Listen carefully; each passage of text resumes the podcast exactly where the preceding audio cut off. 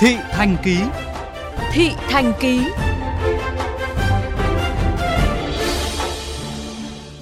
Thưa quý thính giả, mặc dù phiên tòa sơ thẩm xét xử các bị cáo trong vụ bạo hành bé gái 8 tuổi đến tử vong đã tạm hoãn để điều tra bổ sung, nhưng sự chú ý đặc biệt của người dân với phiên tòa này một lần nữa cho thấy sự bức xúc, phẫn nộ của dư luận đối với hành vi bạo hành trẻ em và mong chờ một bản án thật thích đáng với những kẻ thủ ác để răn đe và chặn đứng các mầm mống của tội ác. Ghi nhận của Dương Nghĩa, phóng viên VOV Giao thông tại thành phố Hồ Chí Minh. 7 giờ 20 sáng nay, phiên tòa xét xử sơ thẩm bị cáo Nguyễn Kim Trung Thái, 37 tuổi, và Nguyễn Võ Quỳnh Trang, 27 tuổi, người tình của Thái, trong vụ bạo hành khiến bé Phân An, 8 tuổi, con riêng của Thái mới chính thức diễn ra tại Tòa án Nhân dân thành phố Hồ Chí Minh. Nhưng trước đó đã có hàng nghìn người dân tập trung về đây theo dõi. Có mặt từ rất sớm, chị Nguyễn Thị Lệ, ngụ tại quận Bình Thạnh, thành phố Hồ Chí Minh, mong muốn phiên tòa tới đây sẽ có một bản án thích đáng, đúng người, đúng tội để làm gương cho những người khác trong xã hội. Cô là mong muốn phiên tòa này xét xử cho đúng người, đúng tội. Nói chung là cặp đôi này phải đáng tử hình, tại bé Văn An nó còn trẻ quá. Nhưng mà tử hình sẽ làm gương cho những người khác người ta xem. Cháu mới có 8 tuổi, cháu là vô tội, cháu đâu có biết gì đâu. Mà hành hung cháu mà còn hơn là cầm thú nữa. Theo dõi thông tin vụ việc trên báo đài, bà Lê Thanh Thủy, ngụ tại quận 10, thành phố Hồ Chí Minh cho rằng cần thay đổi tội danh đối với đối tượng Nguyễn Kim Trung Thái vì những hành động mà bị cáo này đã gây ra đối với chính con ruột của mình. Nếu mà nhà nước xét xử mà không không tử hình người ta cũng phản đối, không không có chấp nhận cái, cái hai loại người vậy mà sống trong xã hội đâu. Yeah. Ngay cả con người ta mà người ta còn vậy thì đối với những cái người khác người ta không bao giờ có tình cảm đâu. Cái người gì ghẻ thì không trách nhưng mà cha ruột á, phải đáng, phải đáng tội. Chỉ khoảng một tiếng sau khi bắt đầu, hội đồng xét xử đã hội ý và quyết định hoãn phiên tòa, trả hồ sơ vụ án cho viện kiểm soát để điều tra bổ sung.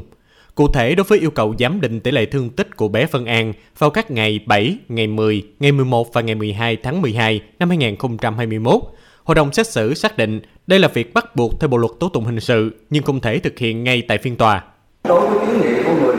bảo vệ quyền lợi hợp pháp của bị hại về việc xác định bị cáo Nguyễn Kim Trung Thái đồng phạm tội giết người với bị cáo Nguyễn Võ Quỳnh Trang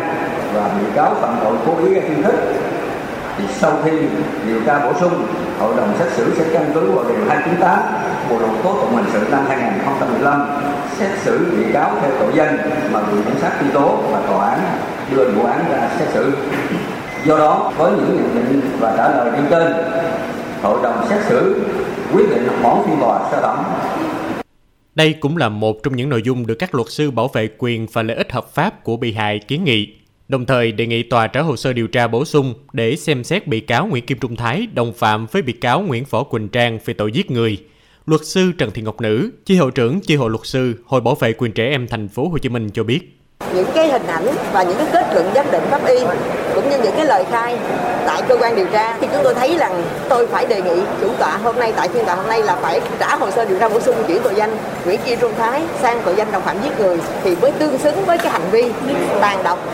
của ờ, bị cáo trong cái trường hợp này. Ghi nhận các diễn biến bước đầu của phiên tòa sáng nay và các quyết định của hội đồng xét xử, luật sư Phạm Thành Tài, văn phòng luật sư Phạm Danh cho rằng Việc tòa trả lại hồ sơ yêu cầu điều tra bổ sung là bình thường và cần thiết trong các trường hợp có yêu cầu từ phía luật sư bảo vệ cho quyền và lợi ích hợp pháp chính đáng của bị hại. Thì cái việc mà điều tra trả hồ sơ điều tra bổ sung thì đây là cái hoạt động tố tụng bình thường của tòa án thôi. Trong cái quá trình xét xử mà thấy là ờ, cái vấn đề mà nó không rõ, rõ ràng hoặc là cần làm rõ một cái vấn đề nào đó mà trong phiên tòa nó mới phát sinh mà tòa án không thể xử lý ngay được thì bắt buộc là phải trả hồ sơ điều tra bổ sung. Trước đó, tòa dự kiến mở phiên xử kín do bị hại dưới 18 tuổi bị bạo hành theo thông tư 02 trên 2018 của Tòa án Nhân dân tối cao, quy định chi tiết việc xét xử vụ án hình sự có người tham gia tố tụng là người dưới 18 tuổi. Sau quyết định này, phía bị hại cùng luật sư cho biết họ không yêu cầu xét xử kín. Bên cạnh đó, dư luận cũng có nhiều ý kiến trái chiều về việc xử kín vụ án này. Do vậy, ngày 11 tháng 7, Tòa gia đình và người chưa thành niên, Tòa án nhân dân thành phố Hồ Chí Minh đã quyết định chuyển từ xử kín sang công khai vụ án này.